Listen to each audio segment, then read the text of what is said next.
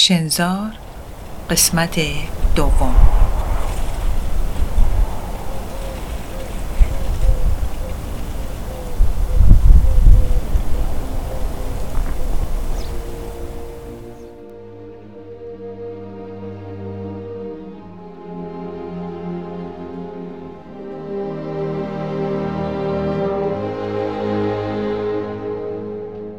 ناباوری اینکه در این اتاق کوچک چوبی بدون در و پنجره گرفتار شده است چنان ضربه سنگینی برایش بود که از حال رفت. در فاصله های بیهوشی و هوشیاری صدای کشیده شدن چیزی روی چوب به گوشش رسید. مثل اینکه کسی با چنگک یا ناخن داشت به روی سطح چوبی می‌کشید صدا چندشاور بود. زن جوان از خشم و عصبانیت اینکه در چنین جایی گیر افتاده است چند ضربه به دیوارهای چوبی اتاق کوفت. و در جواب چند ضربه از سمت راست بلند شد. خدا را شکر کرد که چشمانش به سادگی نمی توانستند از حدقه بیرون بپرند و الا الان زیر پایش قل خورده بودند. چند ضربه دیگر به دیوار چوبی خورد. زن طوری که حتی برای خودش هم قابل فهم نبود گفت کیه؟ و در جواب صدای یک ضربه دیگر شنیده شد. زن گوشش را به آن دیوار چسبان تا شاید صدایی بشنود. در آن سو صدای خش و خش چیزی می آمد. زن از ترس اینکه مبادا صدا آن طرف دیوار چوبی پنهان شده باشد نفس در سینه حبس کرد.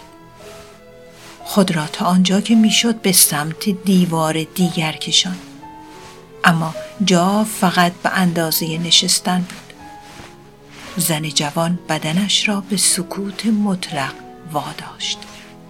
عرقی سرد بدنش را در آغوش گرفته بود.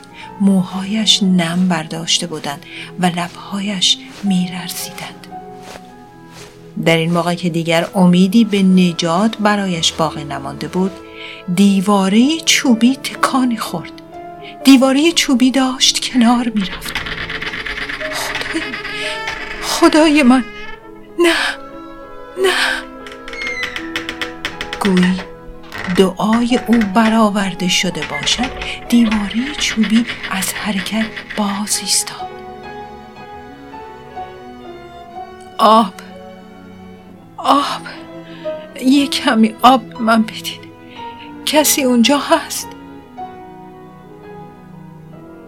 زن جوان باورش نمی‌شد که دارد صدای آدمیزاد را میشنود بی اختیار از توی یکی از کیسه ها شیشه پلاستیکی آب را درآورد و آن را از درز دیواره چوبی به آن سو هل داد.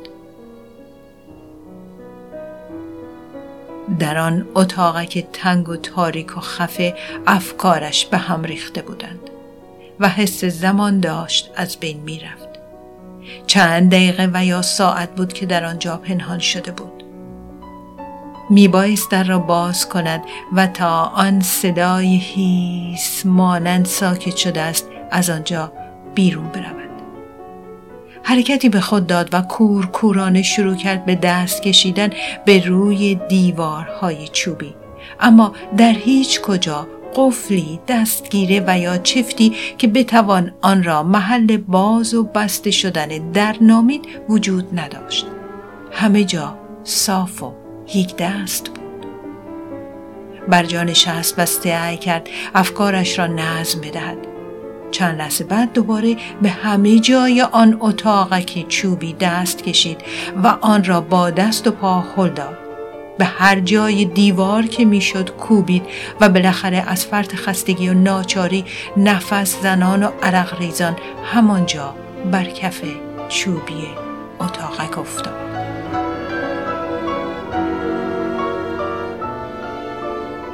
دارن میان آه خدای من آه خدای من. الانه که به من برسن چیکار باید بکنم؟ به کجا پناه ببرم؟ کی به من پناه میده؟ چرا دنبال من می‌کنن؟ چرا؟ آنچه داشت اتفاق میافتاد حتی برای خودش هم باور کردنی نبود. یعنی چی؟ چرا یک دفعه مجبور به فرار شده بود؟ چه اتفاقی قبل از اون اتفاق افتاده بود؟ هیچ چیز به یادش نمانده بود. سرش را برای لحظه به عقب برگردان تا مطمئن شود واقعا کسی دنبالش می کند یا خیالاتی شده است. اما نه نه واقعیت داشت. چند مرد سیاه پوش با صورتهایی از خشم سرخ شده با شدت تمام داشتند به دنبال او میدویدند و مشتهایشان را به علامت تهدید تکان می‌دادند. درنگ جایز نبود. زن به قدمهایش سرعت بخشید و گویا باد در او پیچیده باشد به سرعت دوید. ناگهان خود را بر بالای بام خانه ها یافت. با پرش های بلند و نرم از یک بام به بام دیگر می پرید تا فاصله خود را با آن شیاطین سیاه پوش هرچه بیشتر کند. با پرش بر بام ساختمانی دیگر کمی از سرعت قدمهایش کاست. صدای بوغ ماشین ها از آن پایین مشخصتر شده بود. حدس می‌زد که این ساختمان باید بر خیابان باشد. در این صورت میبایست فکر چاره کند نمی توانست بپرد اگر مجبور شود چه؟ به اطرافش نگاه سریع انداخت. راه بازگشت وجود نداشت. جایی هم در آن بالا برای پنهان شدن وجود نداشت. صدای قدم های سیاه پوشان نزدیکتر شد. زن به لبه بام رسیده بود. او مردد ایستاد. مردان سیاه پوش چند متر آن طرفتر از حرکت باز ایستادند تا او خود به دام آنها بیافتد آنها می دانستند که زن باید یکی از دو راه را انتخاب کند یا پرت شدن توی خیابان و یا گرفتار آنها شدن. زن ودا با زندگی را ترجیح داد خیزی برداشت و پرید. با پرواز به سوی زمین از مقابل پنجره آپارتمان ها میگذشت. در مسیر پرواز فقط به آن فکر می‌کرد که دلش نمی‌خواهد نقش بر زمین شود. دلش نمی‌خواهد بر زمین کوبیده شود.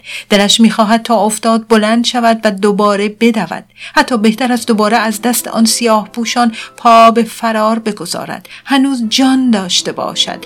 بی جان بر زمین نیفتاده باشد. اما نه. چنین چیزی ممکن نبود. باید تا هنوز به آن پایین نرسیده راه چارهی بیاندیشد از کنار آپارتمان دیگری که داشت رد می‌شد دستش را به سمت لبه پنجره آن دراز کرد. بدون کوچکترین امیدی که بتواند با این سرعت به آن آویزان شود. اما ناگهان اتفاق عجیبی افتاد. مبدل به یک روبان سیاه و سفید شد. روبانی که به کنار پنجره گیر کرده بود و در هوا تکان می‌خورد. هنوز در این فکر بود که چنین چیزی ممکن نیست که دستی از توی پنجره بیرون آمد و او را از لبه پنجره جدا کرد و با فریاد شادی گفت اوه پیدایش کردم باد داشتان را می برد و بعد به دور موهای زنی با چشمان سیاه مثل شب گره خورد.